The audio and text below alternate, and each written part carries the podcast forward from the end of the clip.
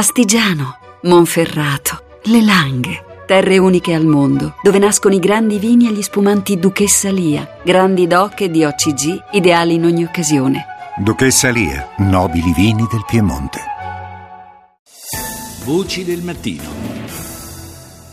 Ancora buongiorno da Paolo Salerno, sono le 6:40 minuti e 30 secondi, seconda parte di Voci del Mattino, parliamo di infanzia, di diritti e di condizioni dell'infanzia.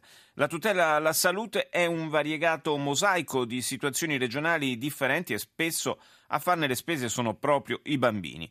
Il sistema sanitario deve essere ripensato a partire dalla riforma del titolo quinto della Costituzione, ha detto al microfono della nostra Rita Pedizzi il presidente della Società Italiana di Pediatria Giovanni Corsello i livelli di povertà che stanno aumentando un po' in tutto il territorio nazionale compromettono alcuni diritti acquisiti dei bambini, il diritto alla salute, il diritto alla istruzione diffusa, cioè ci sono degli arretramenti in termini di prevenzione, di stili di vita che incidono negativamente sul destino dei nostri bambini. Quindi sicuramente è un problema che va affrontato perché le logiche economico-finanziarie vanno sicuramente valutate con grande attenzione, ma non possono compromettere i livelli di salute dei nostri bambini. In Italia i livelli di salute sono tra i più alti di tutti i paesi europei, anche in relazione a delle conquiste che sono state il frutto di una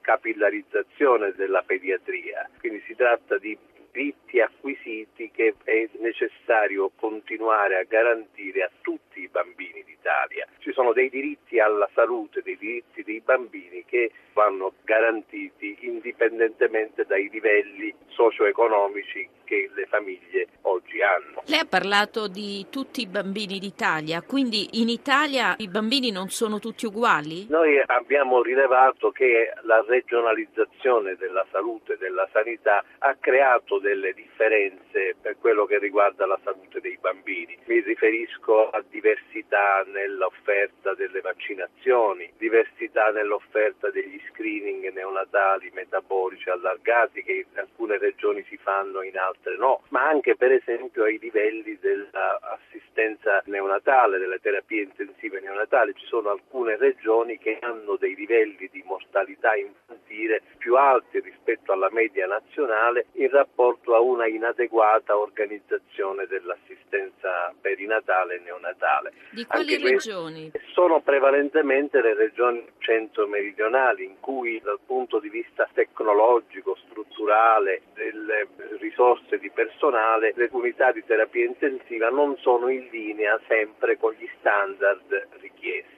Eh, magari perché ci sono regioni in piano di rientro, perché ci sono problematiche e difficoltà nel sistema sanitario regionale. Fatto sta che queste stesse regioni hanno dei livelli di mortalità infantile neonatali superiori alla regione del nord e superiori alla media. Questo è sicuramente una iniquità del sistema sanitario che noi crediamo come pediatri debba essere fortemente combattuta. Per quanto riguarda le vaccinazioni? Siamo di fronte anche qui a dei calendari vaccinali che sono profondamente diversi, ci sono alcune regioni che garantiscono delle vaccinazioni contro il meningococco, contro il rotavirus, che sono delle nuove offerte di salute che hanno una grande importanza preventiva, altre regioni che invece magari limitrofe che non garantiscono questa offerta vaccinale. Anche qui si tratta di avere due categorie di bambini distinte solo sulla base della regione di nascita con delle opportunità di prevenzione differenziate, diverse.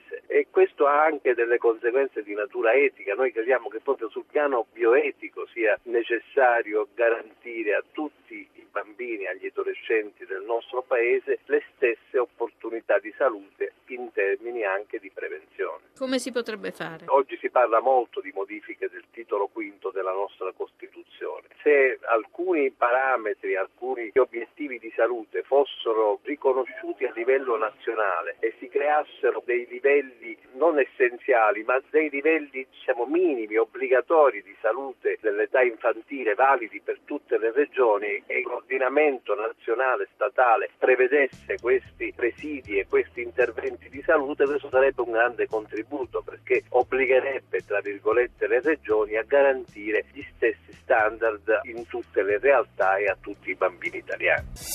Voci del mattino. Riprendiamo il discorso sui diritti dell'infanzia, lo facciamo con il garante per l'infanzia e l'adolescenza, Vincenzo Spadafora. Buongiorno. Buongiorno. Ha sentito l'intervista che abbiamo realizzato con eh, il eh, presidente della Società Italiana di Pediatria Giovanni Corsello, si parlava di disparità eh, di trattamento anche molto marcate, mm, un po' per tutti, ma eh, particolarmente gravi e pesanti per quanto riguarda i bambini nel campo sanitario, ma mh, mm, le disparità non, ovviamente non riguardano soltanto il campo sanitario. Sì, le disparità ormai sono su tanti temi e derivano quasi tutte o la maggior parte dal livello di povertà in cui vivono ormai i bambini e gli adolescenti in Italia che è molto aumentato.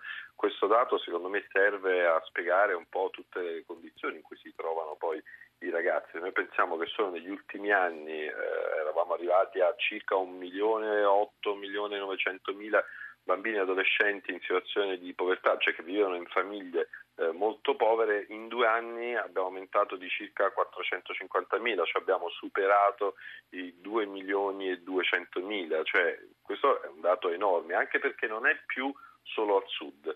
Eh, questo è importante perché anche diciamo, eh, importante dire che è un fenomeno purtroppo che si è esteso in tutta l'Italia, anche in tante periferie del nord Italia, poiché noi sappiamo che la povertà materiale si eredita, se non riusciamo a immettere subito delle azioni concrete per invertire questa tendenza, noi avremo ragazzi che oggi vivono in famiglie povere che eh, secondo l'Istat nei prossimi anni si ritroveranno sempre più poveri e quindi sempre più in difficoltà nel mettere in piedi una famiglia e nel garantire un giorno ad altri figli, cioè loro nuovi figli, eh, delle condizioni di livelli essenziali di cui appunto si parlava e di cui parlava anche il professor Corsello.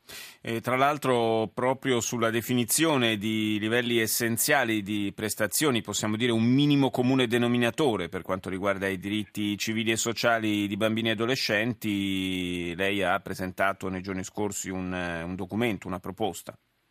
Sì, abbiamo presentato questa proposta proprio due giorni fa, i livelli essenziali, i livelli minimi, chiamiamoli come vogliamo, ma insomma della necessità che il Parlamento e il Governo si facciano carico di rivedere proprio quelle differenze a cui faceva riferimento il professor Corsello. Lui le ha fatte nel campo del diritto alla salute, chiaramente si possono fare nell'ambito purtroppo di tutti i diritti che riguardano bambini e adolescenti ehm, e questo noi crediamo sia utile farlo proprio in un momento di crisi economica. E questo ci tengo a dirlo perché poi eh, chi pensa ai livelli essenziali pensa che sia necessario investire chissà quanti denari in più. Sicuramente eh, servirebbero più risorse per molti aspetti, però per molti altri significherebbe anche semplicemente migliorare eh, i servizi che esistono attraverso una maggiore formazione, attraverso anche fatto di mettere insieme i vari soggetti che si occupano di bambini e adolescenti. Noi in Italia abbiamo una frammentazione enorme di, eh, delle competenze di chi si occupa diciamo, dei luoghi in cui si decide per i bambini e per gli adolescenti, non esiste una cabina di regia politica e questo l'abbiamo detto al ministro Boschi proprio perché essendo il ministro per le riforme costituzionali eh, abbiamo ritenuto opportuno presentare a lei questo documento e chiarire soprattutto eh, a lei che eh, parlare di bambini e adolescenti non significa relegare la cosa ad un ministero specifico, ad una competenza specifica, ma dovrebbe essere un impegno dell'intero governo mm. e quindi quale riforma migliore eh, quella che riguarda appunto i livelli essenziali, che ripeto non significherebbe solo avere più soldi, ma significherebbe soprattutto ottimizzare i soldi che si spendono oggi. Eh, però dare sostegno ai bambini, agli adolescenti, significa inevitabilmente anche varare delle politiche mirate per le famiglie.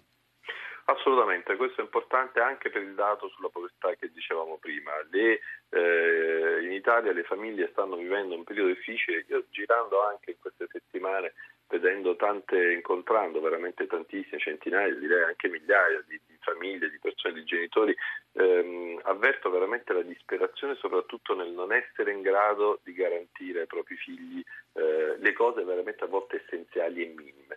Eh, e questa è una frustrazione enorme chiaramente per un genitore che è pronto a fare qualunque sacrificio per poter garantire, ma a volte non si trova proprio nelle condizioni di poterlo fare.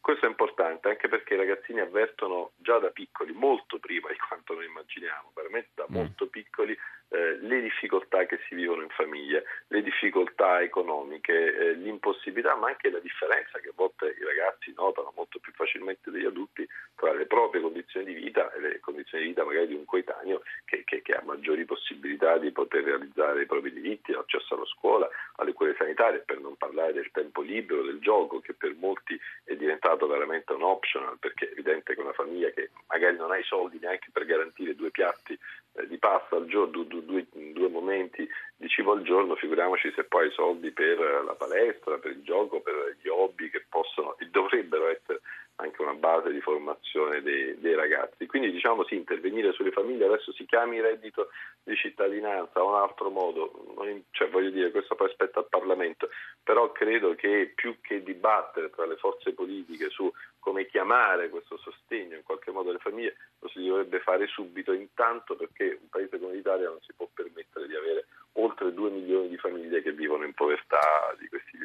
Assolutamente, quindi prima di tutto una rivoluzione per così dire culturale che riporti al centro dell'attenzione il, la condizione e il futuro dell'infanzia nel nostro paese. Io ringrazio il garante per l'infanzia e l'adolescenza, Vincenzo Spadafora, per essere Grazie stato nostro ospite. Grazie.